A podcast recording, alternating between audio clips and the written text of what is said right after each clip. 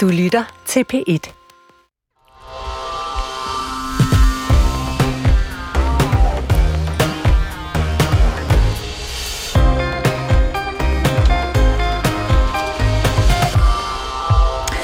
fred mellem Israel og Palæstina en mulighed, Mahmoud? Ja, ja. E U peger jo på en tostatsløsning. Kan det lykkes, Anne-Sophie? Som det ser ud nu, synes jeg, det ser virkelig svært ud. Men øh, det ville da være fremragende og dejligt. Er det muligt øh, med en fredsløsning, så længe Hamas eksisterer og holder gidsler, Christian? Nej, det her har jo desværre også bumpet fredsprocessen langt tilbage, øh, og det bekymrer mig. Og er det muligt at få fred, øh, så længe at Israel indtager land i Gaza og holder nødhjælpen tilbage, Michael? Nej, ikke en varig fred. Kan U S A's præsident Bidens besøg i Israel og Jordan skubbe til en fredsløsning, Jacob? Nej, ikke det første øh, stykke tid her. Der vil være en krig nu. Øh, det går vi i møde, øh, men, men derefter mener jeg, at der åbner sig muligheder. Sådan kom vi i gang med dagens P et-debat. Du kan blande dig med din mening. Du ringer som altid på telefon halvfjerds enogtyve nitten nitten, eller du sms'er tolv tolv til P et. Tror du på fred mellem Israel og Palæstina? Tror du på en mulig tostatsløsning? Og mit navn, det er Gitte Hansen.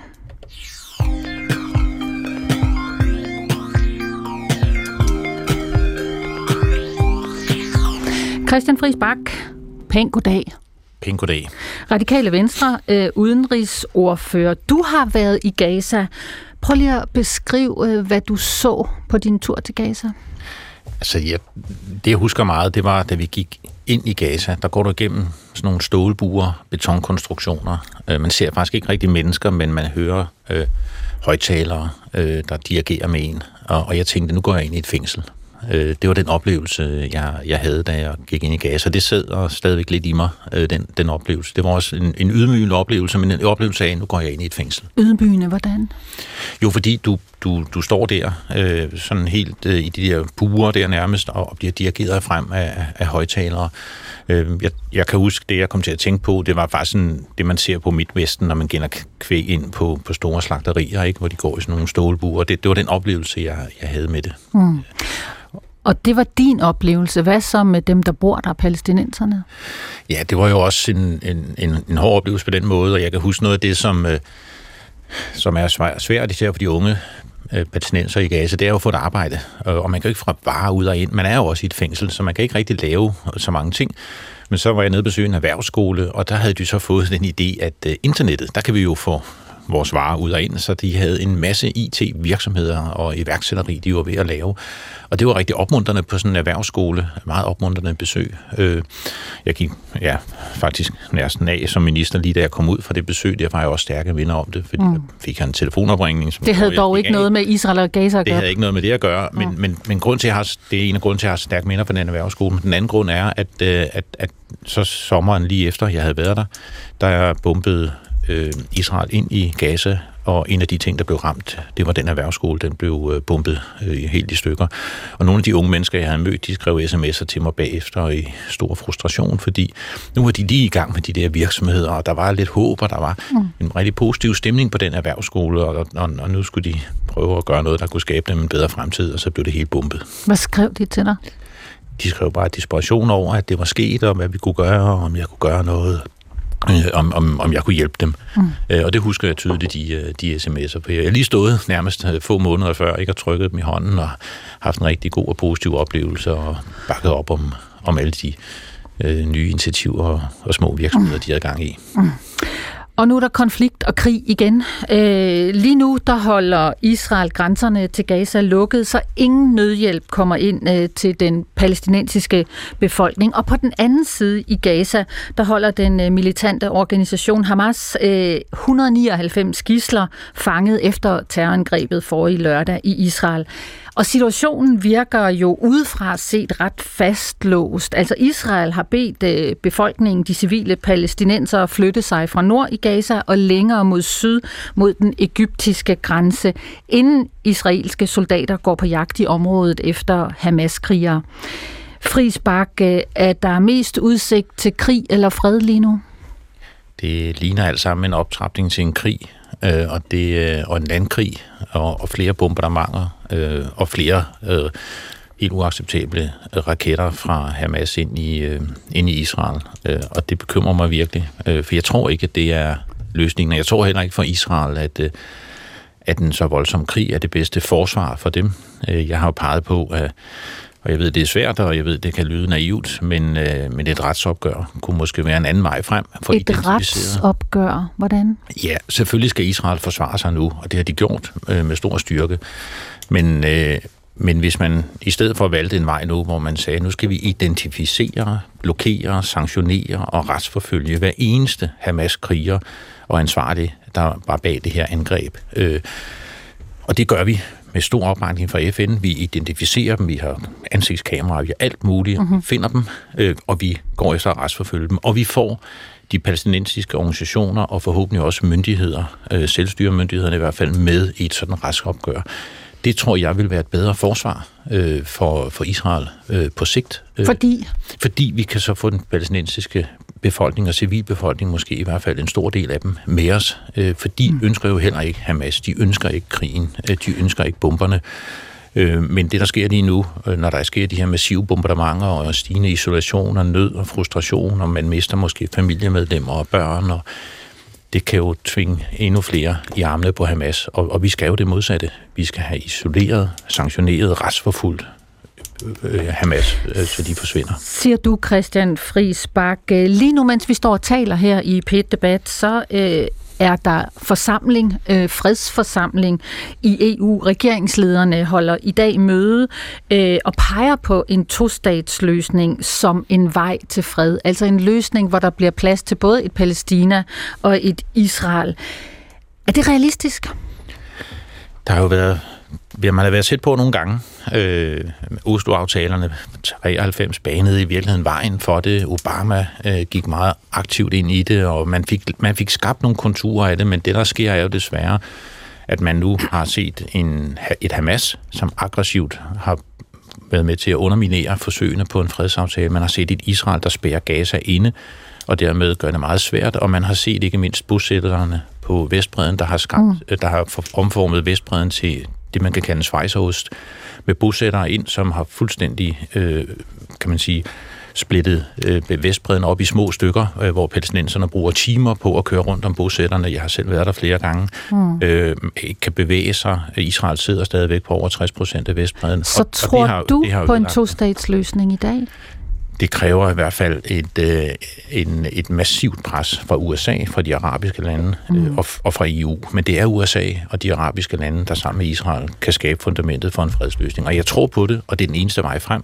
Men der bliver, lige nu er der, er der meget langt vej. Ser du, Christian Friis Bach, Radikale Venstre, udenrigsordfører. Mahmoud Mohammad Mansour, goddag. Goddag. Jurastuderende øh, med palæstinensisk baggrund, øh, men ja. født øh, i Danmark. Mm. Øh, hvad hører du af beretninger fra Gaza? Jeg har ikke nogen direkte kontakt til nogen fra Gaza, men altså, vi følger jo med i nyhederne. Vi kan se, at Gaza bliver bombet sønder sammen. Altså, man har lukket fra, fra, fra, fra strøm, fra vand, fra mad, fra medicin. Øhm, man påstår, man gør det her i selvforsvar, men man, det, man direkte gør, det er faktisk at gå efter den civile infrastruktur. Øhm, så det forarver selvfølgelig mig, og det forarver mig særligt, at vi har en statsminister og vestlig leder i hele verden, der giver en ubetinget støtte til Israel, selvom vi på nuværende tidspunkt kan se, at Israel begår krigsforbrydelser. Jeg har det sådan, at krigsforbrydelser skal begå, øh, fordømmes, uanset hvem der begår dem, og drab på civile er forfærdeligt, uanset hvem der lider, om det er en israeler eller palæstinenser. Hmm. Hvad er det for nogle krigsforbrydelser, du refererer til? Jamen, vi kan bare tage det her med, at man, man ikke lukker nødhjælp ind. Det er jo en krigsforbrydelse. Altså, altså at Israel har lukket grænserne, ja, så nødhjælpen ikke kan komme ind til de civile i Gaza. Lige præcis. Og så har vi jo også, altså alle de krige, der har været i Gaza eksempelvis, der har Amnesty og F N dokumenteret, at der, har, der er blevet begået krigsforbrydelser. Og F N har allerede været ude at sige lige nu, at der med de tal, man kan se, altså der er to tusind otte hundrede palæstinenser, der er blevet dræbt. Herunder er tusind af dem børn. Og Øh, samtidig så har man smidt over seks tusind bomber på seks dage. Det er ekstremt så mange bomber, man har smidt ind. Mm. Øhm, så det, det er ikke bare mig, der lige kalder det for en krigsforbrydelse. Det er eksperter i hele verden, der kalder det her for krigsforbrydelser. Og det er derfor, det er et problem, at man giver en ubetinget støtte til Israel. Og du refererer til øh, den danske statsminister Mette Frederiksen, ja. der har været ude øh, entydigt og støtte øh, Israel efter Hamas' terrorangreb øh, forrige lørdag øh, ind i Israel. Øh, betragter du Mahmoud Hamas som en terrorbevægelse? Altså, det er ikke mig, der står og definerer, hvem der er en terrorbevægelse. Nå, men nu spørger jeg dig. Ja, mm. ja, altså, det er på E U's terrorliste, det er på F N's terrorliste, og Hamas har jo det mål, at man, man, man vil forsøge at skabe skræk og rædsel. Øhm, men vi skal heller ikke isolere problemet kun at handle om Hamas, fordi palæstinenserne har jo øh, været undertrykt i over femoghalvfjerds år. I seksoghalvtreds år har de i hvert fald også det, man officielt set vil betegne som en, en besættelse, i hvert fald en besættelse af Vestbredden, Gaza og Øst-Jerusalem. Og der har de jo oplevet, der oplever de jo apartheid til daglig. Det har Amnesty været ude at dokumentere. Øh, og jeg har selv været ude at rejse på, på Vestbredden. Jeg har selv set de forfærdelige vilkår, som palæstinenserne bliver udsat for. Hvad er det, du har set, som gør, at du kan bruge ordet apartheid? Jamen, jeg har for eksempel været i, i, i en by, Hebron, og der kan man jo se, at der er nogle en gader, som palæstinenserne må gå på, og nogle gader, som israelerne må gå på. Palæstinenserne bliver druknet i en masse bureaukrati, hvor de, som Christian Friis Bach selv sagde tidligere, der skal man køre rundt om nogle forskellige bosættelser. Der er nogle specifikke regler for, hvor palæstinenserne må gå, hvor israelerne må gå. Man... Øhm Der er også, altså der, man, man, det jeg også hørte, der var rigtig mange forskellige historier fra palæstinenser, der sagde, at de nogle gange bare blev invaderet af israelske soldater og blev skudt. Jeg har også selv været vidne til et uprovokeret israelsk angreb på et tidspunkt, da jeg var i, da jeg var i Nabesoleh i Palæstina, og der skulle jeg egentlig bare få aftensmad med en sød familie, der inviterede mig til aftensmad, mm-hmm. øh, og så så vi bare fem minutter senere, at øh, israelske soldater kom bravende ind med jeeps og begyndte bare at skyde rundt, selvom der ikke var nogen til stede. Okay, det har du simpelthen oplevet? Det har jeg oplevet, ja. Jeg filmede faktisk live på Facebook, så... Øh, Okay. Alle kan, kan, kan se det. Mm. Så Mahmoud, tror du på den her tostatsløsning, som E U lige nu peger på? Nej, det tror jeg ikke på. Altså, E U, tostatsløsning, det er blevet sådan et buzzword i politik i dag, hvor man, hvor man nævner den hver gang, øh, man ønsker at fraskrive sig ansvar.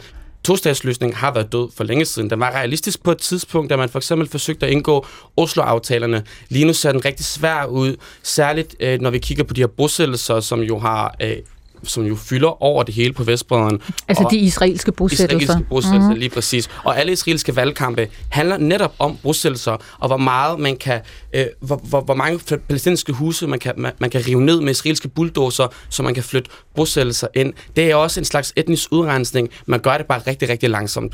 Siger du, Mahmoud Mohammad Mansour, jurastuderende med palæstinensisk baggrund. Anne-Sophie Allarp, øh, goddag igen. Hej. Hej, kronikredaktør på Berlingske. Du er også jurist, forfatter, podcast, vært og alt muligt andet. Jeg har set dig skrive øh, på SoMe, Anne-Sophie Allarp. Du tror ikke på en tostatsløsning. Du kalder det en politisk døddans. Ja. Hvad betyder det? Altså, jeg, jeg, jeg vil egentlig øh, svare med et spørgsmål. Er der nogle parter på nuværende tidspunkt på nogle sider, som har legitimitet til at forhandle en tostatsløsning? Det vil jeg stille spørgsmålstegn ved. Det, det tror jeg simpelthen ikke. Øh, palæstinenserne har jo den utrolige ulykke, at de har været splittet øh, i to øh, siden midten af nullerne øh, i Gazastriben, øh, ledet af en øh, dybt fundamentalistisk terrororganisation, nemlig øh, Hamas, altså religiøst og politisk fundamentalistisk, og så Fatah på Vestbredden, som har været meget mere moderat, men utrolig Øh, ineffektiv, øh, og i stigende grad simpelthen bare er en, et postulat. Det er palæstinensernes ulykke, og samtidig så er der sket en række begivenheder i øh, hele regionen, som har gjort, at den palæstinensiske sag er trukket i baggrunden for den politiske dagsorden. Der har været krigen i Syrien, der har været invasionen af Irak, der har været Islamisk Stat, alle mulige andre ting, Afghanistan. Øh, det vil sige, at palæstinenserne har, at de har mistet momentum. Det, der sker omkring øh, den israelske magtcentrum, altså Knesset, det er, at man har tænkt, nå ja, men denne her, alle dem, der synes, at vi skulle have indgået den fred, de havde jo uret. Prøv at se, hvad der sker. Vi har en, et nyt momentum med de andre, andre arabiske lande. Vi har øh, Abrahams Accords, altså den aftale, som Trump fik, øh, fik landet. Øh, vi er på vej til at normalisere re- relationer osv. Der er sket en meget stor hybris øh, i det israelske magtcentrum, øh, men samtidig så har de også haft ret. Øh, der, har, der har landet et, et, et slags en normalitet i denne her fastlåste position. Og mange af de forskellige øh, pointer, man kan anføre over for Israel, har jo også noget at gøre med øh, den her meget lange forhandling. Hvorfor bor der syv hundrede tusind israelere på Vestbredden? Ja, det er jo et spørgsmål om facts on the ground. Hvad er det, vi forhandler om? Jamen, lige pludselig så er der en masse mennesker på Vestbredden, som er israelere, som vi skal forhandle om. Hvorfor får man syv børn, fem til syv børn øh, per kvinde i, øh, i Gaza? Ja, det er da blandt andet, fordi at så kan man populære, på, altså, så kan man vokse rent befolkningsmæssigt sig ud af det område. Altså, så... så øh, ja. Så, har... så Allarp, øh, ja. hvem, øh, altså, hvem eller hvad er den største forhindring for en fredelig løsning lige nu? Jamen lige nu, der er den største forhindring af det, som jeg vil kalde en politisk døddans. Altså, der er ikke nogen politisk ledelse. Øhm, og der er jo, det, er jo ikke, det er jo ikke en tilfældighed, at Hamas angriber nu under den allermest sindssyge og radikaliserede israelske regering i mands minde. Ja, det er jo fordi, at de ikke alene har, har tænkt sig at tilføre en ydmygelse til det israelske samfund og det israelske forsvar, men også fordi de påregner, at den civile befolkning i Gaza vil komme til at lide brutalt under det, der vil følge. Så skal vi lige en tur øh, til dig øh, i Aarhus, Bo Hermansen. Goddag. Goddag, goddag. Tror du på en øh, tostatsløsning, en fredelig løsning mellem Israel og Palæstina?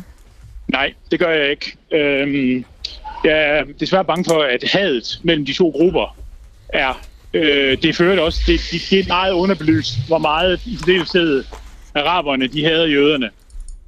Og til en vis grad også, hvor, meget, hvor, hvor øh, de ultraortodokse israelere, øh, skråstrege jøder, fordi nogle af dem er måske ikke israelere faktisk, hvor meget de også hader araberne. Og, og, og det er ligesom de to grupper, det er de to ting, der gør, at, der, at det er umuligt at lave en aftale. Mm. Vis mig, vis mig den arabiske leder, der har sluttet fred med Israel, og så skal jeg vise dig en død arabisk leder. Okay. Æh, Ikke også? Mahmoud Mohammad Mansour, altså nu hører du Bo øh, her fra Aarhus øh, sige, han tror simpelthen ikke på det. Vis mig en arabisk leder, der ønsker fred med Israel. Kan du se den arabiske... Nej, det var ikke det, jeg sagde. Jeg sagde, vis mig en arabisk leder, der har sluttet fred med Israel. Og så skal jeg vise dig en død arabisk leder.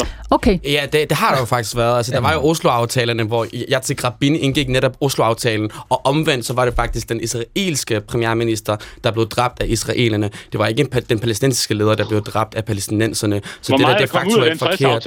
Ja, det er jo Israel, der, der ikke har overholdt. Æ, hold lige, lad lige Mahmoud svare, ja. Så skal du nok få ordet igen, altså, Bo. Det var, hvis vi kigger på det sådan politisk set, så var det Netanyahu, der efterfølgende blev valgt som, som præsident, og Netanyahu har været imod Oslo-aftalen, og Netanyahu også var mod tostatsløsning, og det er også den mand, der stadig sidder på posten i dag. Så når, når Vesten og Danmark og U S A snakker om, at øh, en tostatsløsning, og den skal forhandles nu, så skal vi jo kigge historisk set, så har Netanyahu aldrig nogensinde ønsket en tostatsløsning. Han har tværtimod bare udvidet bosættelserne, og han har umuliggjort tostatsløsningen. Sådan, det var et svar til dig, Bo Hermansen, der havde ringet på halvfjerds enogtyve nitten nitten til dagens P et-debat med sin mening. Det kan du også gøre, hvis du sidder og brænder med en holdning. Tror du på en uh, tostatsløsning, en fredelig løsning mellem uh, Israel og Palæstina?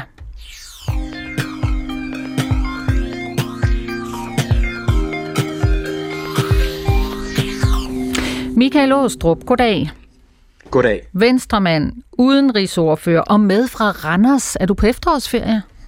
Ja, det er jeg. Jeg skal være lidt med min familie, synes de, så det er jeg da glad for, at de gør. Der var du heldig. Øh, altså, Aastrup, øh, tilbage til alvoren og krigen Israel-Palæstina. Altså, E U's ledere peger på en tostatsløsning. Øh, kan det lykkes? Altså, jeg må indrømme, at øh, svaret er, at det skal det, fordi ellers så kan jeg ikke se, at der kan være bare noget, der minder om en varig fred og, og, og noget, der minder om stabilitet. Men jeg er jo ikke Uh, altså, jeg er jo ikke optimist mere. Altså, det er jeg jo ikke. Altså, for jeg er jo meget, meget enig med, hvad der er blevet sagt tidligere, at uh, så længe palæstinenserne er så delte, som de er, jamen, så er det jo bare at spille med på Netanyahus banehalvdel, fordi så kan Netanyahu sige, jamen, hvad er det, vi skal lave fred om? Hvad er det, vi skal lave fred med?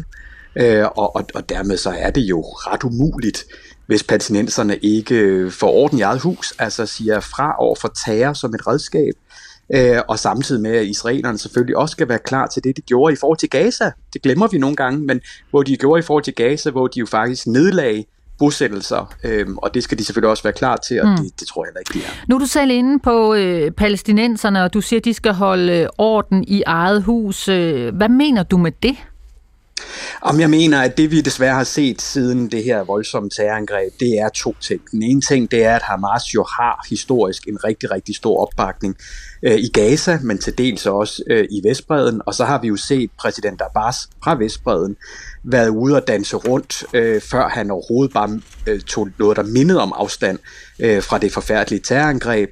Og, øh, og, og cirkus fortsætter jo, for i den udtalelse, han så lagde op, hvor han tog afstand fra Hamas en uge efter øh, terrorangrebet, mm-hmm. der blev den jo ændret, den pressemeddelelse, en time senere, hvor Hamas så blev streget fra pressemeddelelsen.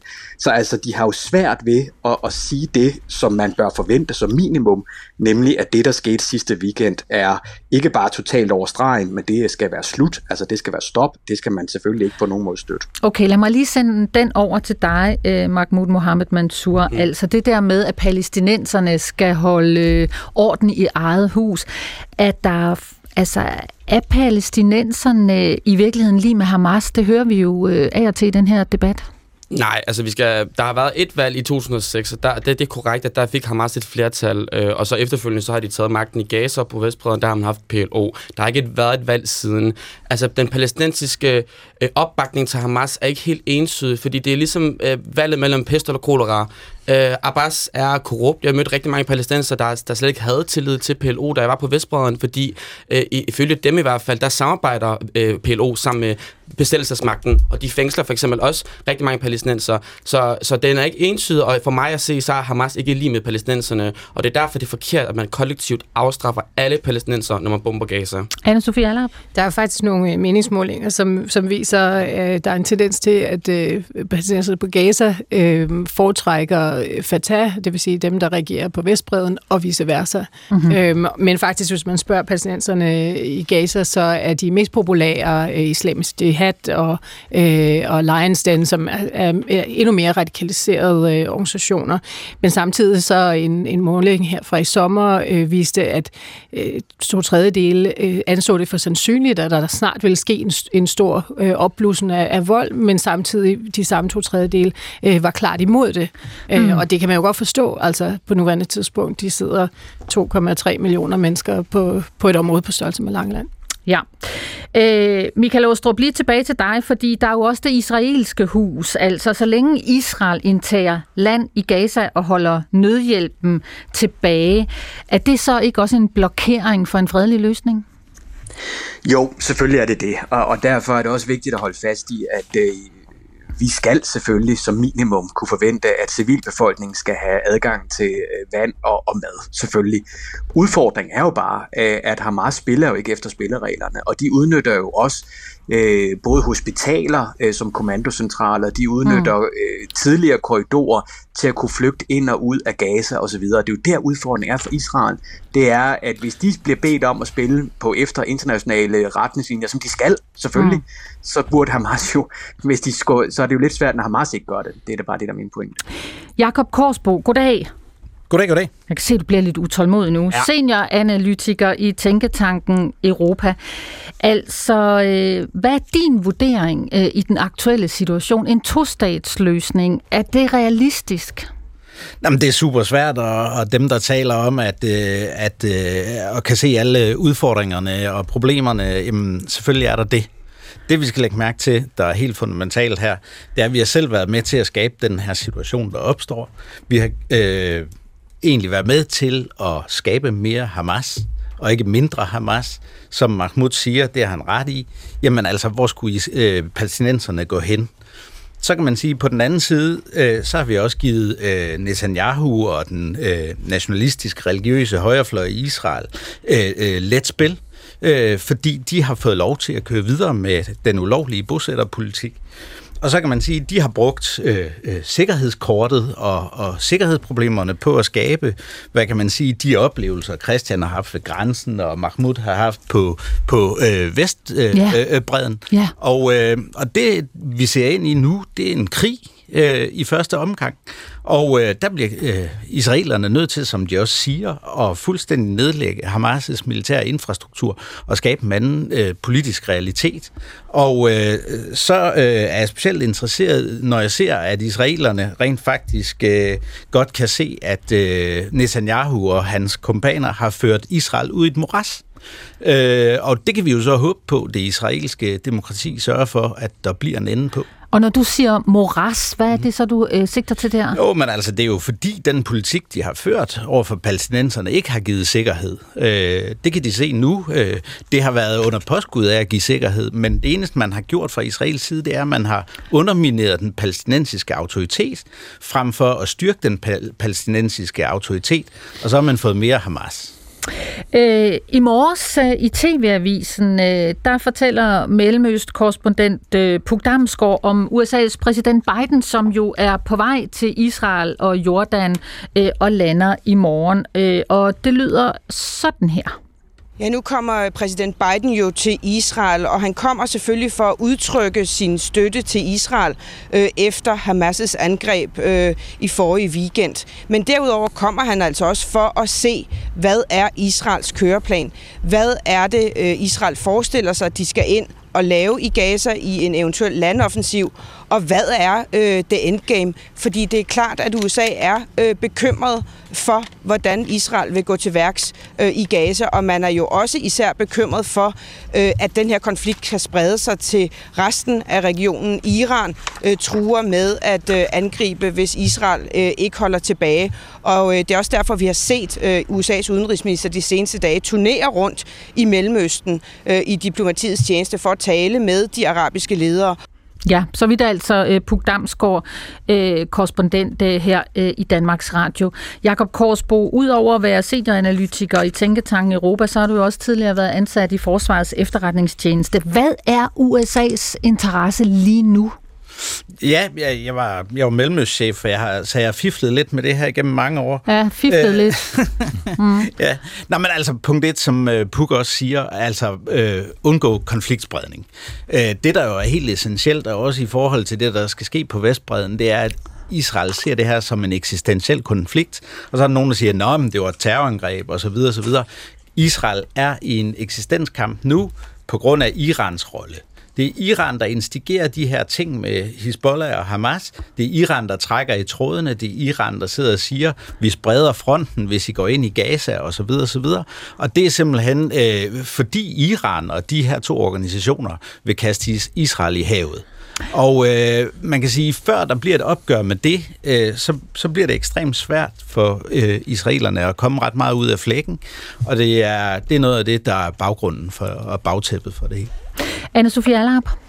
Ja, men jeg bliver bare interesseret i, i det, som øh, handler om vores, egen, øh, vores eget ansvar og vores egen rolle at gå ud fra, egentlig, og det du henviser til er, er Europa eller, øh, eller os. Altså, vi har jo indtaget... Øh, Altså, jeg vil sige, den øh, korrekte position, at Israel har ret til at eksistere. Øh, Israel har ret til at forsvare sig. Øh, og derudover så vil jeg bare sige, at E U øh, og os andre, vi holder altså bagdelen op på meget store dele af det palæstinensiske samfund med øh, bistand. Øh, og lige sådan gør F N. Øh, altså den øh, værdistigning og økonomiske fremgang kommer fra investeringer fra den arabiske verden og så øh, fra os. Øh, og det synes jeg også, vi skal gøre. Og så er spørgsmålet, hvad, hvad gør man egentlig, når man ser en, en, en radikalisering af ledelse på begge sider? Isolerer man landet? Øh, lægger man pres på? Og så videre. Der er jo lavet lagt pres på, på Israel i masser af år, også i forhold til øh, bosættelserne. Øhm, og, og hvor men langt hvad, kan man hvad, gå i det? Og det er jo en masse spørgsmål. Øh, og hvad er dit eget svar? Altså efterlyser Jamen, du et svar, pres på Israel? Mit eget svar er, at så længe man har normale forbindelser med et land som Saudi-Arabien, så giver det ikke mening at fuldstændig lukke Israel af. Altså, øh, man bliver også nødt til at, ligesom, at kunne gå på sin egen vej og kunne holde sig selv ud.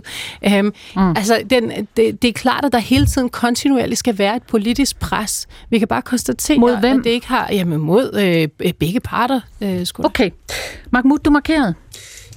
Ja, altså du nævner jo bare, du, du, du nævnte bare det her med bistand. Jeg vil bare lige sige, altså det er det mindste Vesten kan gøre, det er at sende bistand til det palæstinensiske samfund. Altså man har holdt hånden under den israelske besættelse i seksoghalvtreds år. Det er umuligt at opretholde et helt almindeligt palæstinensisk liv, udsigten til en fremtid, øh, til at skabe en god økonomi, til at kunne sende sine børn i skole, uden at risikere at blive dræbt.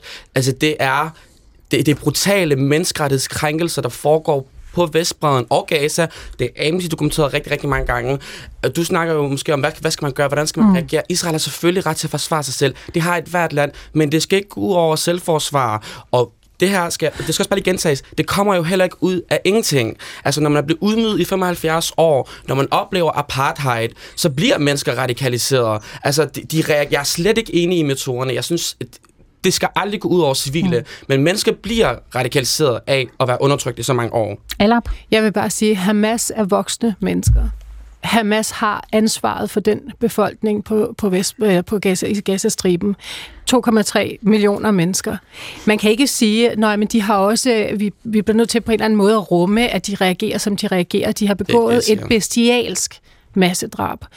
Velvidende, hvad der ville følge for deres egen civilbefolkning. Det er bare elendig ledelse. Det er, egentlig, det er bare en terrororganisation. Det er, ja. Det er en slags dødskult, faktisk. Og man bliver nødt til at vurdere dem på det. Og, og ligesom tage ansvaret fra dem på grund af undertrykkelse osv., det er nærmest racistisk. Jeg tager ikke ansvar for nogen, men altså Hamas kom til magten i to tusind og seks. Hvis Hamas var problemet, hvorfor, hvorfor har man så ikke indgået fred med palæstinenserne før? Altså, de har jo lagt op til, at man indgik fred med dem tidligere. Der, P L O anerkender jo stadig Israel som stat nu. Hvis man ønskede at oprette en palæstinensisk stat, så mm. kunne man jo bare kigge på Vestbredden. Der, der står palæstinenser, der godt vil have to stater. Christian Friis Bach? Ja, jeg vil bare sige, at Israel har ret til at... har haft brug for et, et hårdt militært svar, og, og det, det, det kan man kun anerkende, at det, det var det, der var øh, brug for, og det havde de fuld ret til.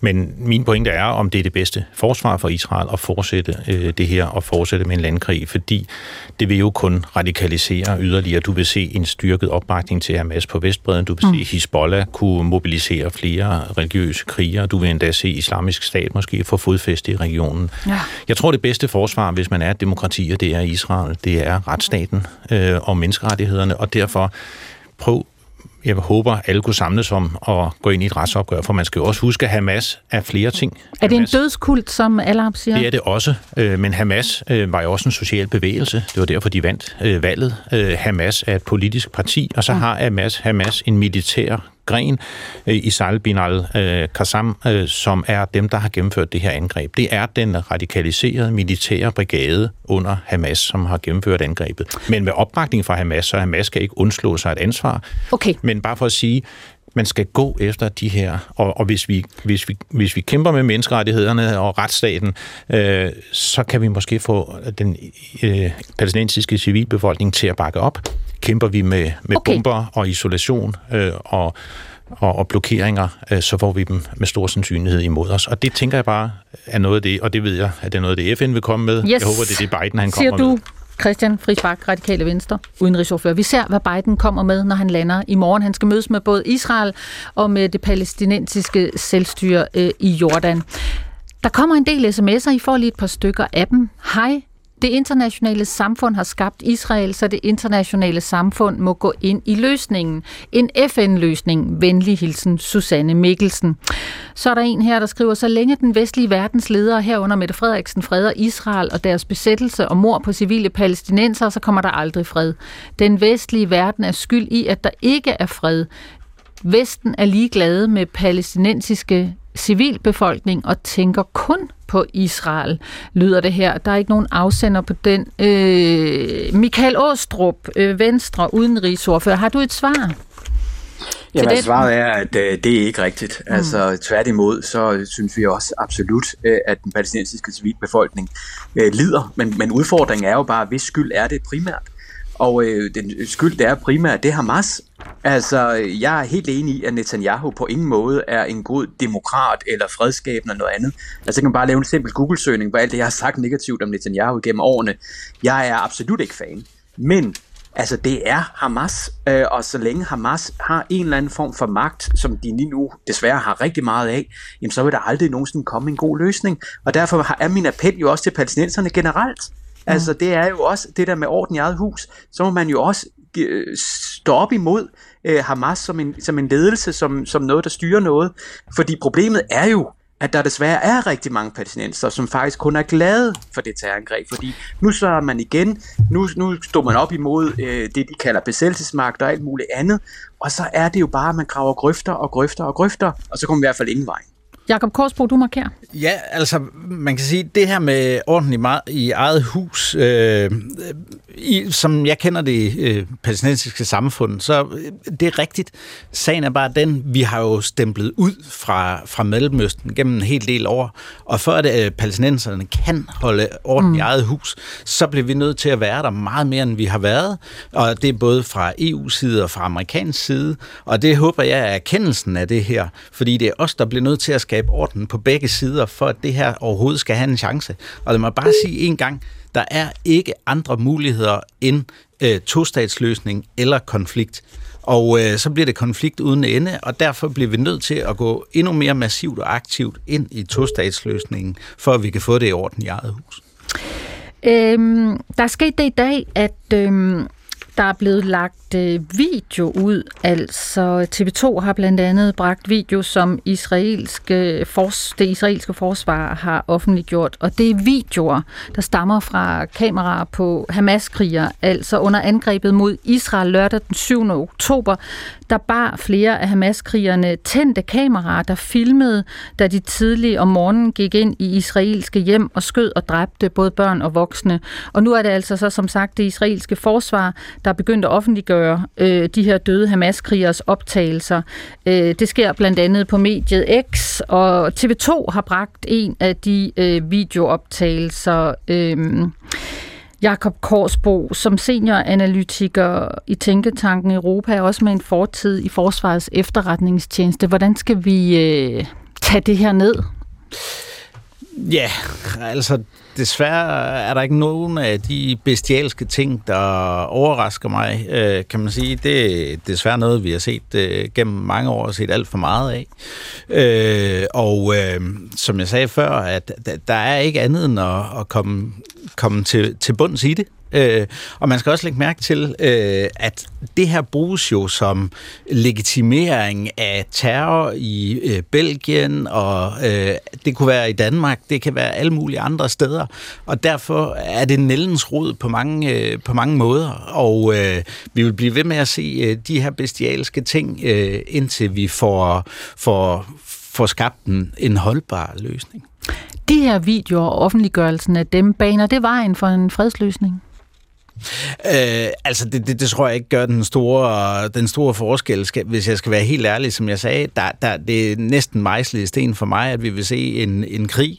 Spørgsmålet er, om den breder sig, øh, det må vi se, men, men, men jeg tror, vi israelerne er derhen, hvor der skal øh, ryddes op. De skal også rydde op i eget hus, for nu at tage Michaels ord om, mm. om palæstinenserne. På begge sider skal der ryddes op i eget hus, og, og så øh, kan vi forhåbentlig komme videre, og så skal vi være klar. Anne-Sophie Allarp. Altså, videoerne indgår jo i den øh, informationskrig, som øh, startede det sekund, øh, at angrebet skete øh, på begge sider, sådan set. Men altså, jeg har været meget øh, egentlig øh, forbløffet over, hvor øh, hurtigt det gik, også med desinformation. Vi har set øh, hele des- desinformationskampagnen omkring, mm-hmm. øh, hvorvidt øh, der var øh, foregik halshugninger af børn. Det gjorde der. Det er fuldstændig etableret nu, at det gjorde der, men, men det begyndte alligevel at cirkulere. Det er klart, at den israelske regering har haft behov for ligesom at understrege brutaliteten af det her angreb, for også at svække legitimiteten øh, af, af Hamas. Øh, og det er de sådan set i deres gode rette til, men det, at det er de overhovedet tyrer til at øh, vise de her øh, øh, videoer, som jo øh, også fratager de døde øh, øh, israelere noget værdighed. Øh, det viser jo, hvor desperate de er for ligesom at understrege øh, det der store banesår, de oplever er, mm. er blevet tilføjet dem. Så øh, skal vi en tur til dig, øh, Finn Bech Nielsen. Goddag. Ja, ja hej. Tror du på en tostatsløsning, en fredelig løsning, Israel? Ja, det, det, var, det var sådan lige før. Nu kender jeg Christian Friis Bach lidt. Vi skulle sende Christian ned som mæler, fordi der er så meget grund ved ham. Først, først menneske, og så, og så mæler. Nej, mit, mit forslag det er simpelthen, at vi skal lære historien og, øh, og ikke gå op på konflikttrappen, at vi skal finde øh, sunde og øh, sunde ledere, øh, som Nelson Mandela, som jo var fantastisk til at skabe øh, dialog, øh, orienteret og pragmatisk tilgang til... Øh, til den racisme og øh, diskrimination, der var i Sydafrika. Og hvis han ikke havde været så forstående, så var det hele jo sprunget i luften. Så mit forslag er virkelig at sætte fokus på, øh, hvem vi vælger som, som ledere og kaptajner mm. på vores skib, ikke? Og ved du, hvem det skulle være i den aktuelle fredsforhandling, Finn? Øhm, nu har jeg foreslået Christian Friis Bach, men... Napper du den, Friis Bach? Ej, jeg tror, det er over min formåen, men tusind tak øh, for tilliden, men jeg giver dig ret i, Finn, at det, vi skal handle moderate kræfter frem. Jeg var glad for ja. at høre de her øh, meldinger i Danmark, den overrabineren, som mm-hmm. sagde, at vi skal huske og anerkende den palæstinensiske sorg, den slags ja. stemmer, som kan tale øh, moderat øh, ind, ind, ind i noget. Det er dem, vi har brug for. Jeg er meget enig med dig. Ja. Tak, øh, Finn, for at ja. sparke det ind øh, i uh, dagens P et-debat. Godt gået, ja. Hej, hej. Hej, hej. Mahmoud Mohammad Mansour, øh, kan du se, hvem der skulle stå i spidsen for en fredsforhandling, som, øh, som vil give mening for begge parter? Uh, det, det er svært at se, altså... Øh...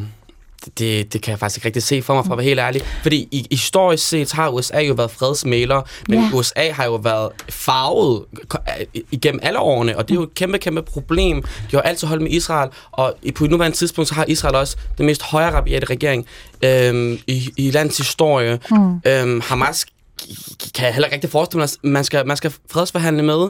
Øhm, Hvad skal P L O, man så? Altså alternativet til Hamas har jo været det korrupte P L O, og dem mm. er der jo ikke særlig meget tillid til det palæstinensiske samfund, men de har jo for længe siden anerkendt Israels ret til at eksistere, og de har jo også øh, fraskrevet sig øh, mm. øh, hvad hedder det, brug af vold for længe siden mod Israel, som hvis man oprigtigt ønskede fra Israels side at indgå fred med palæstinenserne, så kan man jo kigge øh, på, på P L O, Og, og deres venner derfra. Mm. Okay, nu kommer Biden jo, øh, den amerikanske præsident, øh, i morgen, øh, som tidligere nævnt til Israel og Jordan. Øh, Jacob Kaarsbo, er Biden manden, der kan skabe fred i Mellemøsten?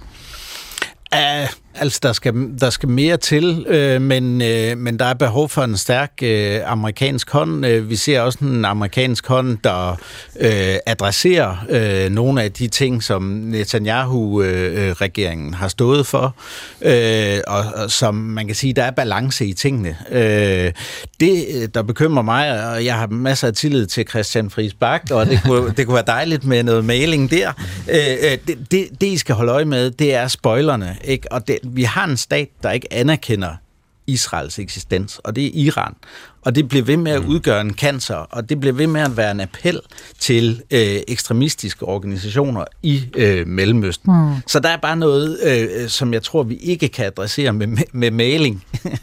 og, øh, og, og det bliver vi nødt til at tænke over, for der skal, der skal øh, nok noget mere øh, muskulært til. Michael Aastrup, øh, som venstremand og udenrigsordfører, er det Biden og U S A, der kan sikre fredsforhandlingerne helt aktuelt? Altså, det er i hvert fald U S A, som rent historisk jo har haft et øh, rigtig gode samarbejde med Israel, men jeg mener også, at E U skal spille en rolle her. Altså, der er jeg jo meget enig. Altså, E U har desværre øh, ikke været nok engageret. Men, men så glemmer vi jo heller, altså skal vi heller ikke glemme de rige golfstater, øh, som jo øh, har midlerne, men også burde have interessen øh, i at gå ind og være en meget større medspiller, end det de har gjort indtil videre. Så det burde være sådan en treenighed med U S A, E U og så de rige golfstater. Allarp? Jeg tror, når han kommer nu her, så er det for at undgå, at det her det breder sig. Øh, og det er hele formålet med hans, øh, hans tur, og jeg synes også, at man skal lægge mærke til, hvor stor tilbagehold der har været fra øh, alle andre arabiske lande. Øh, og det tror jeg, han er rigtig meget om, at Hamas jo på mange måder har tilføjet hele den palæstinensiske sag en kæmpe skamplet, øh, altså et besudlet sagen øh, med et angreb så barbarisk og frygteligt. Mahmoud? Jeg tror, udgangspunktet i det her, det skal være øh, menneskerettigheder. Man skal anerkende et folks ret til at eksistere. Man skal anerkende deres ret til at kunne blive stillet for en domstol, en neutral domstol. Øh, man skal anerkende folks ret til at kunne bevæge sig. Øh, folks ret til at blive behandlet ligeværdigt. Mm. Og det er roden af problemet. Det er besættelsen. Det er apartheidstyret. Vi er nødt til at få væltet apartheidstyret og besættelsen. Og hvis vi bare, altså sådan, og det er jo ikke, det er jo ikke kontroversielt, det jeg siger, fordi kigger vi på alle de F N-resolutioner, der er blevet vedtaget gennem tiden, så har F N's generalforsamling du... jo allerede taget afstand fra besættelsen, så hvis vi fulgte dem, så vil vi bare følge, hvad det internationale samfund rigtig ønsker. Jeg skal bare lige forstå, Mahmoud, når du siger øh, væk med apartheidstyret, er ja. det så væk med Israel? Nej, nej, nej. Det er, at palæstinenserne skal stoppe med at udøve apartheid over for palæstinenserne på for eksempel Vestbredden, men, men også på Gazastriben. Det er jo så bare lidt anderledes omfang, fordi der har man jo indført en blokade, så det jo minder jo lidt mere om øh, forfærdelige vilkår i et åbent fængsel. Så langt kom vi i første del af dagens P et-debat. Tusind tak for at være her og dele jeres holdninger og erfaringer på kryds og tværs. Også tak til jer lyttere, der ringer og skriver.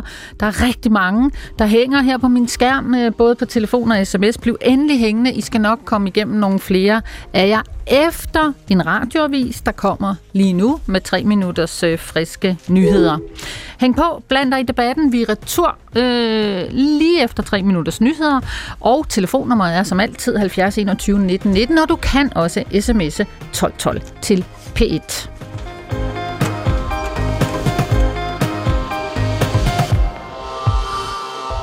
Altså, der er massive bombardementer, også stadigvæk i syd, hvor hundredtusindvis af mennesker er flygtet til. De har nu levet under en uh, total belejring i uh, over en uge, og de er samlet på meget, meget, meget lidt plads uh, i det sydlige Gaza. Og uh, ifølge F N, så uh, kan uh, vandforsyningerne løbe fuldstændig ud inden for ikke særlig kort, uh, lang tid, og også strømforsyningen, fordi øh, der var lukket for adgang til brændstof, og F N har advaret om, at øh, hospitalerne snart øh, inden for fireogtyve timer ikke længere vil kunne fungere, simpelthen fordi der ikke længere er adgang til strøm på nogen som helst måde. Sådan lød det i T V-avisen her til morges fra Puk Damsgaard, Mellemøst-korrespondent her i Danmarks Radio. Og øh, det her, det er dagens P et-debat, og i dag der er E U-landenes stats- og regeringsledere samlet for at diskutere krigen Israel-Palæstina. E U håber på og peger på en fredelig tostatsløsning. Det vil jo så betyde, at der oprettes en palæstinensisk stat, der altså skal eksistere side om side med Israel. Er fred mellem Israel og Palæstina muligt? Er en tostatsløsning realistisk? Du kan blande dig med din mening i dagens P et-debat. Ring halvfjerds enogtyve nitten nitten eller sms tolv tolv til P et. Tror du på en fredelig løsning mellem Israel og Palæstina? Jeg hedder Gitte Hansen.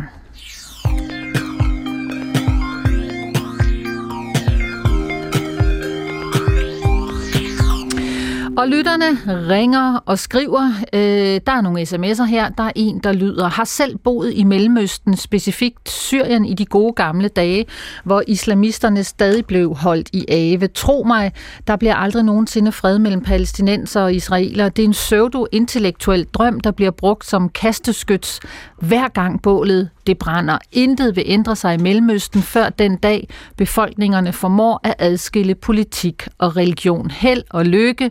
Venlig hilsen, Heini Grünbaum. Så er der Erik Freiberg fra Slagelse, der skriver: en tostatsløsning kommer kun på tale, hvis begge parter accepterer hinandens eksistens, skaber ro, og Israel ikke rager mere land til sig.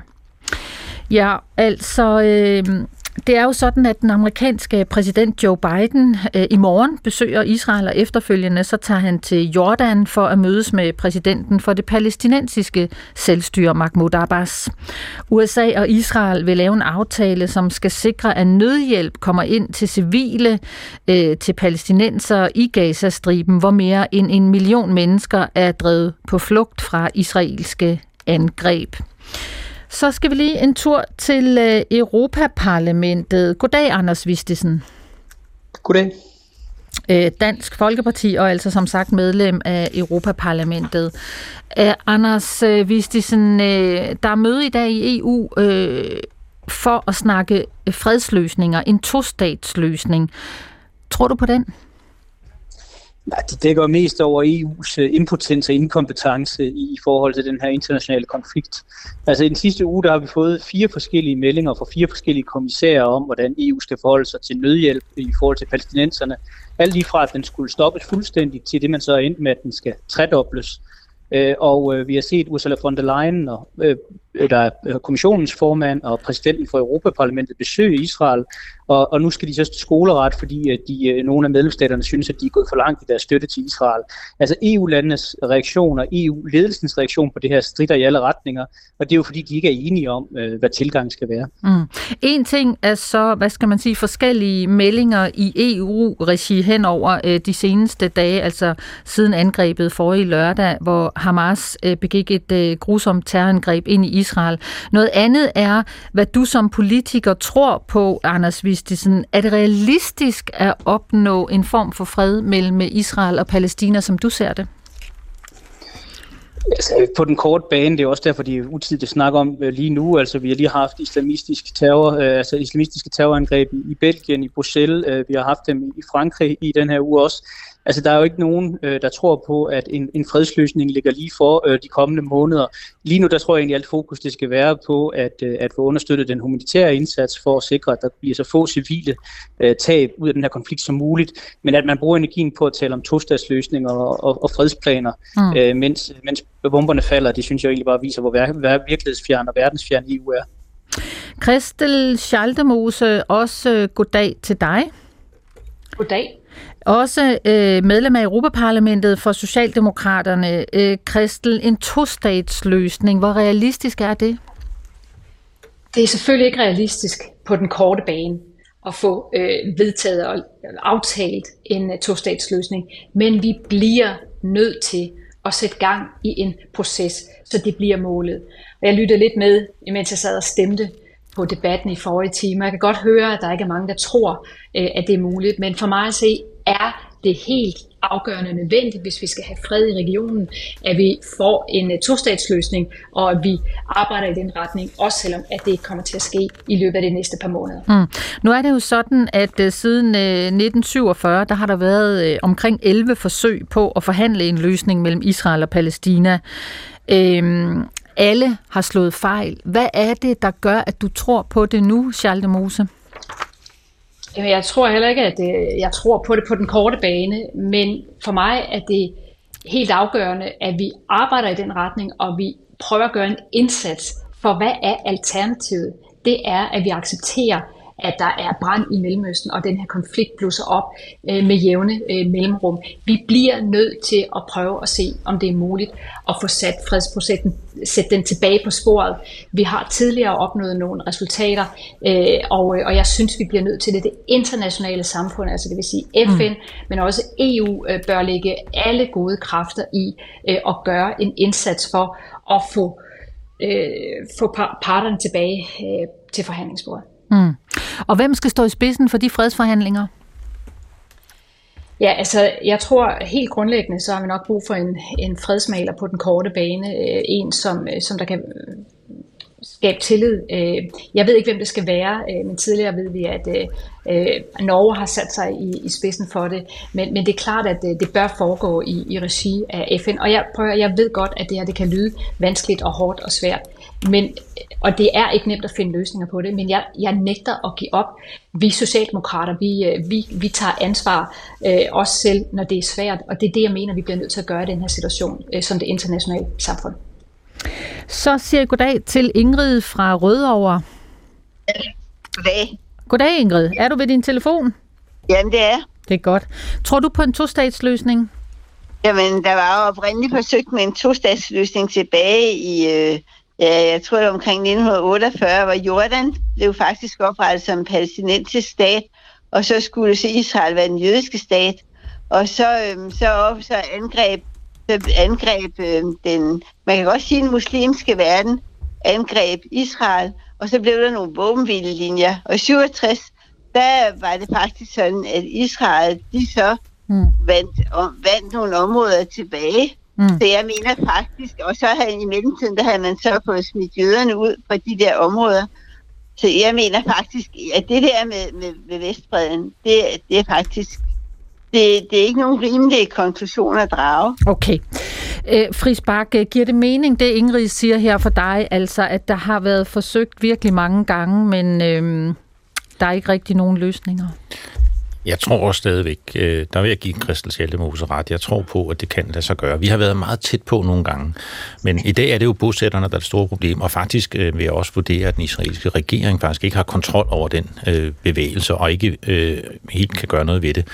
Jeg husker tydeligt, en gang jeg var i, i Palæstina, så var jeg ude og mødes med en bosætterfamilie, øh, og, og det var faktisk en, en hyggelig samtale hjemme i deres hjem, og, og, og de serverede jo te og, og, og, og kager, og det var en hyggelig samtale. Jeg synes, jeg tænkte, her er vi måske lidt på samme banelængde, og så lige da jeg skulle til at gå, så sagde ham, øh, bosætteren der, så sagde han, bare lige hvis du har misforstået, så du ikke har misforstået det, du skal bare vide, at vi vil have det hele. Og det, det, det gjorde altså, det, og det er jo det, bosætterbevægelsen er drevet af. De den, vil have det. De den, vil have israelske det bosætterbevægelse. Den israelske bosætterbevægelse. Mm. Og det er ulovligt, og Ingrid, jeg, jeg er med på, at det de krige, otteogfyrre-krigen var jo en kæmpe fejl.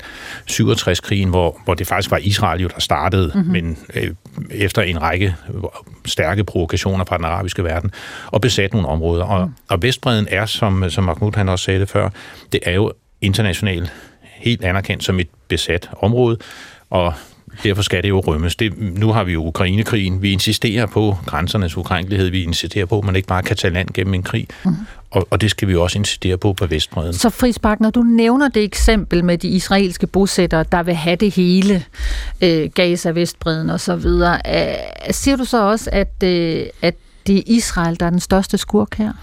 Jamen, bosætterne er en fysisk stærk barriere for en fredsløsning nu. Øh, Og, og, og det er jo syv hundrede tusind mennesker, der bor i nogle meget store altså, bebyggelser, mm-hmm. som er etableret og har splittet Vestbredden fuldstændig ad. Det er den ene store barriere. Så er der spørgsmålet om Jerusalem. En, en meget vanskelig sag. Man vil gerne have fra palæstinensisk side en delt hovedstad. Det vil israelerne ikke acceptere. Mm.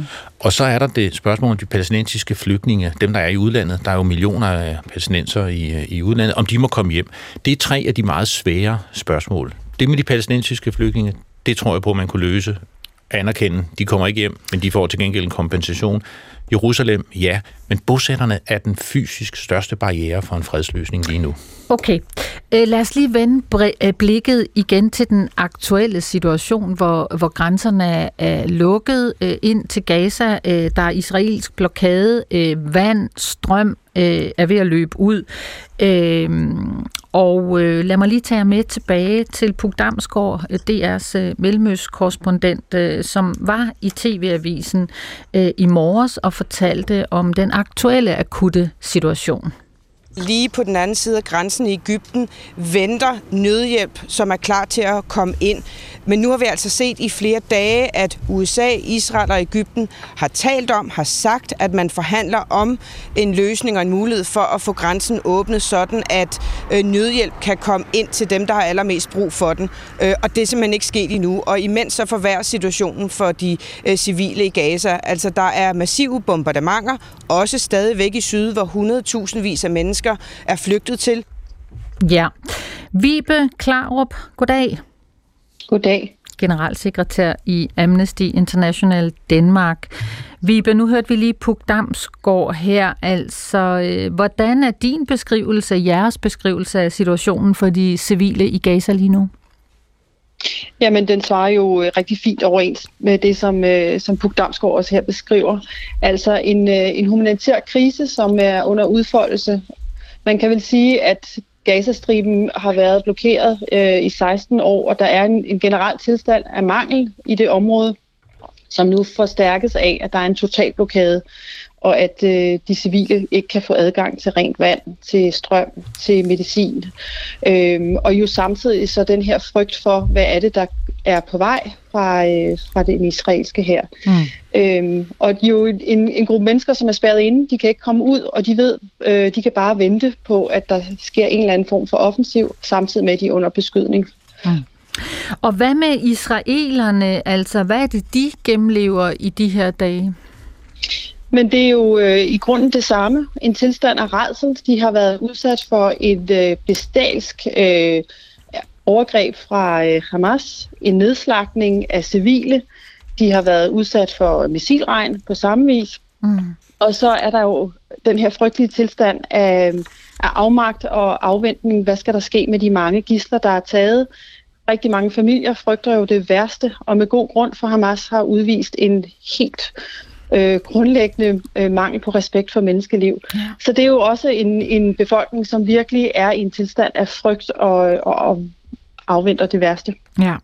Altså, U S A og Israel er jo eftersigende i gang med at lave en aftale, som skulle sikre, at nødhjælp kommer ind til civilbefolkningen i Gazastriben, hvor der altså er mere end en million mennesker drevet på flugt fra øh, israelske angreb. Og man forventer også i de kommende dage, at der kommer et øh, en israelsk invasion på landjorden. Altså, som du ser det, Vibe Klar, hvad er der allermest brug for lige nu for de mennesker, de civile, der befinder sig der i Gazastriben? Jamen, der er jo helt akut brug for en humanitær korridor, øhm, og så er der brug for klarhed over, hvad de civile skal gøre. Øh, Amnesty har dokumenteret, at der er sket øh, angreb på nogle af de flugtveje, som er blevet udpeget som nogle af dem, man kunne bruge trygt. Eller, der er en gade, der hedder Salah al-Dain Street, Uh-huh. som var blevet udpeget som et sted, man kunne øh, benytte for at komme væk fra den nordlige del, men der har været angreb, som vi har dokumenteret det.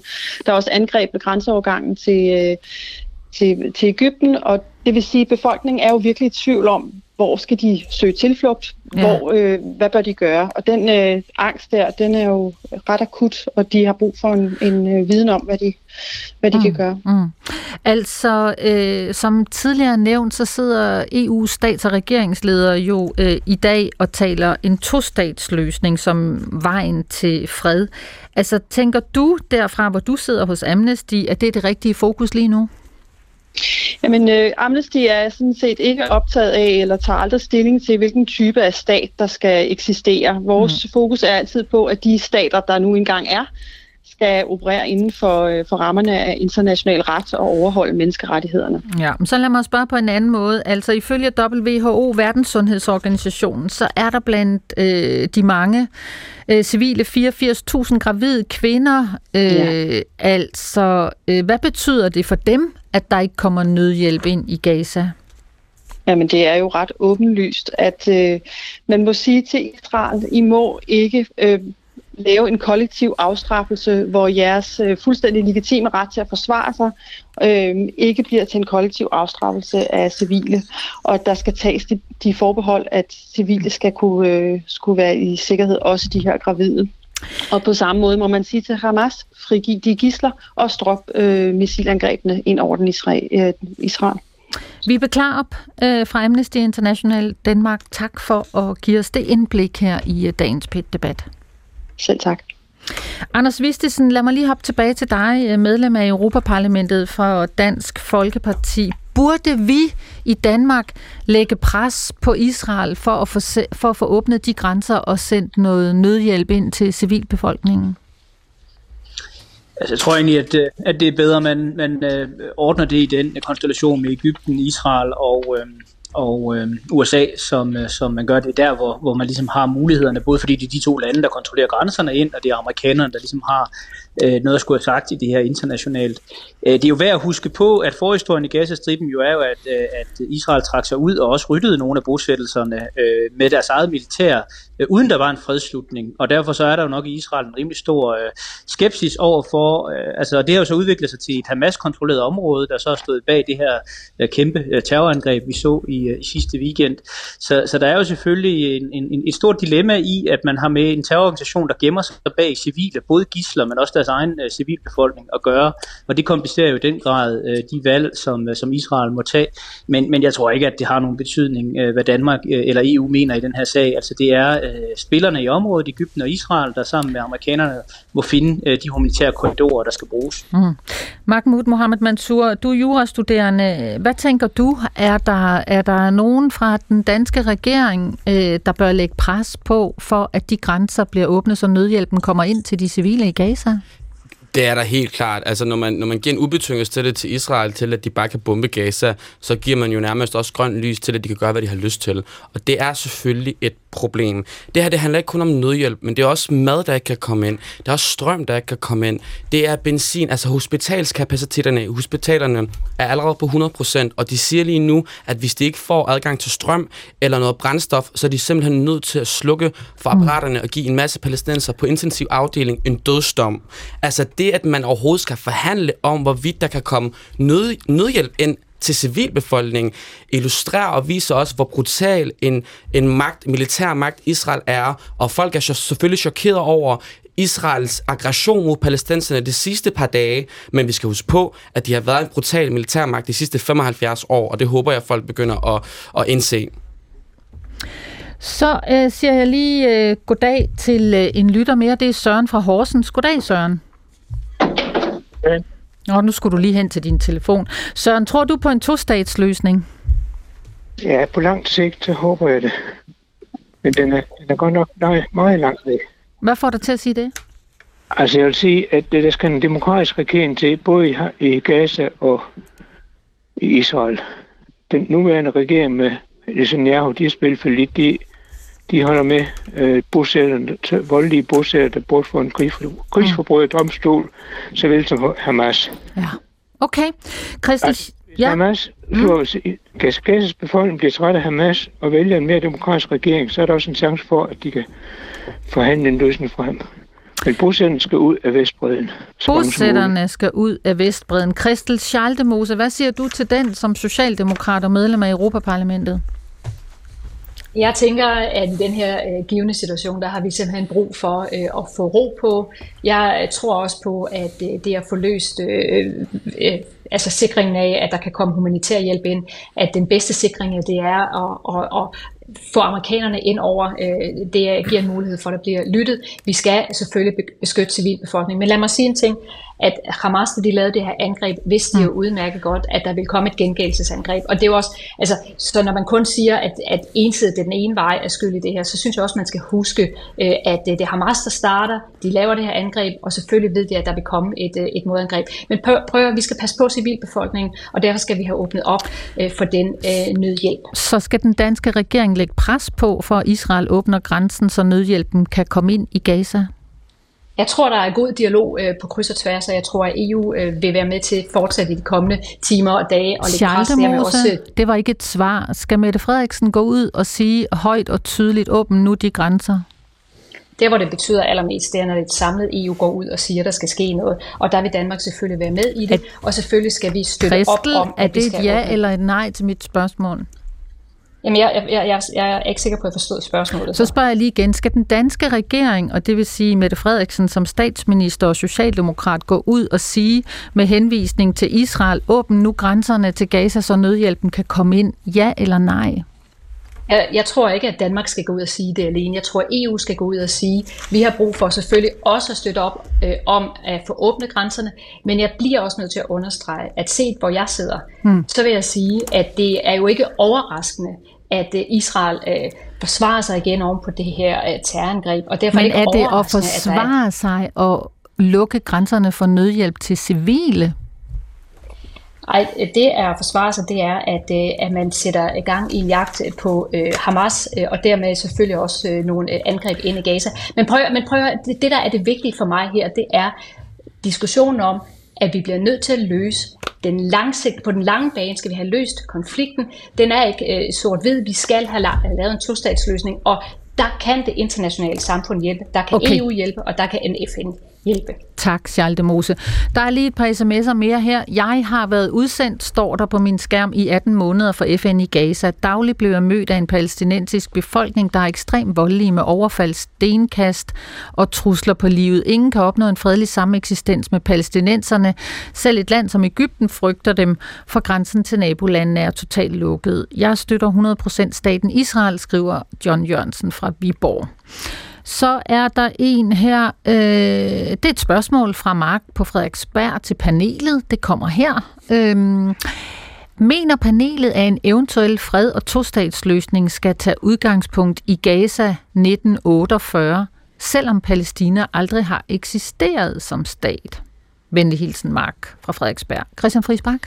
Det, ja, det, man taler om, er nitten syvogtres-grænserne, der skal, der skal genetableres. Og det er jo der især Vestbredden, altså skal samles som et område, hvor palæstinenserne skal leve. Jeg vil bare sige, i forhold til, hvem der kan gøre en forskel her, der står E U desværre meget svagt. E U har en stemme i forhold til palæstinenserne, men der er det den arabiske verden, der skal ind.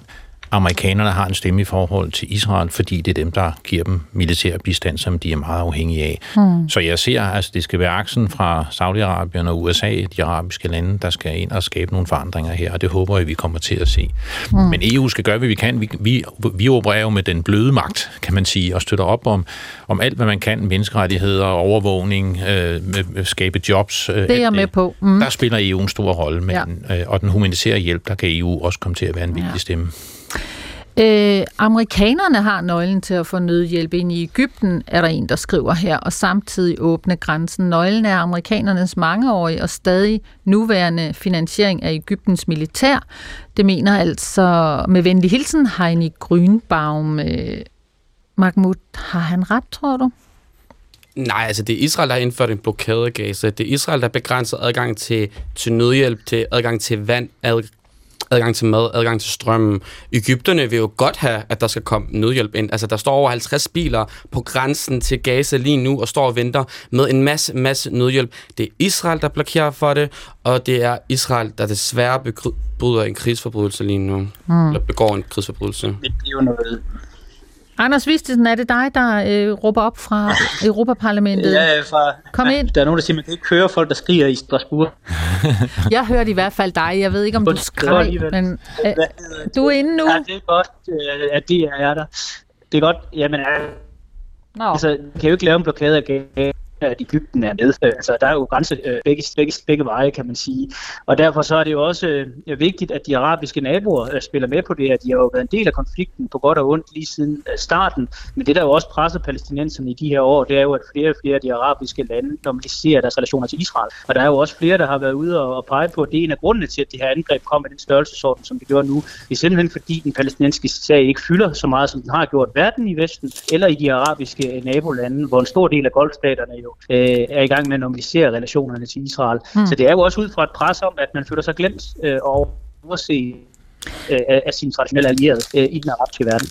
Sådan, Anders Vistisen, med lidt huller i lyden fra Strasbourg, det må du få gjort noget ved. Øh, så kom du alligevel igennem her afslutningsvis i dagens P et-debat. Schaldemose, hvis du skal have en sidste kommentar, så har du femten sekunder fra Europaparlamentet. Altså... Øh, Der har været elleve forsøg minimum på at forhandle en fredsløsning mellem Israel og Palæstina.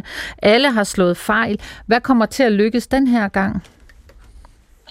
Det, det skal lykkes. Vi skal have løst konflikten, og jeg mener, det internationale samfund skal tage medansvar. Vi bør sætte os til forhandlingsbordet. Og hvis, altså, hvad er alternativet til det? Så det er bare at komme i gang og prøve. Det vil tage lang tid, men vi er nødt til at prøve. Så er der ti sekunder til dig, Mahmoud. Hvad kommer til at lykkes den her gang, hvis vi skal få en fred mellem Israel og Palæstina? Hvis man ikke tager et opgør med apartheidstyret i Palæstina, så kommer man ikke nogen vejen. Altså, apartheid var forkert i Sydafrika, det er også forkert i Palæstina. Stop apartheid, stop besættelsen, og så er der fred. Sådan, tak. Det blev det sidste ord i denne udgave af denne P et-debat. Tak til jer alle sammen for at komme og tale ordentligt øh, til alle dem, I er allermest uenige med, også i øh, krigen mellem Israel og Palæstina. Jeg hedder Gitte Hansen. Programmet blev til ved hjælp af Camilla Michelle Mikkelsen og Tobias Hermann. Gå på opdagelse i alle D R's podcast og radioprogrammer. I appen D R Lyd.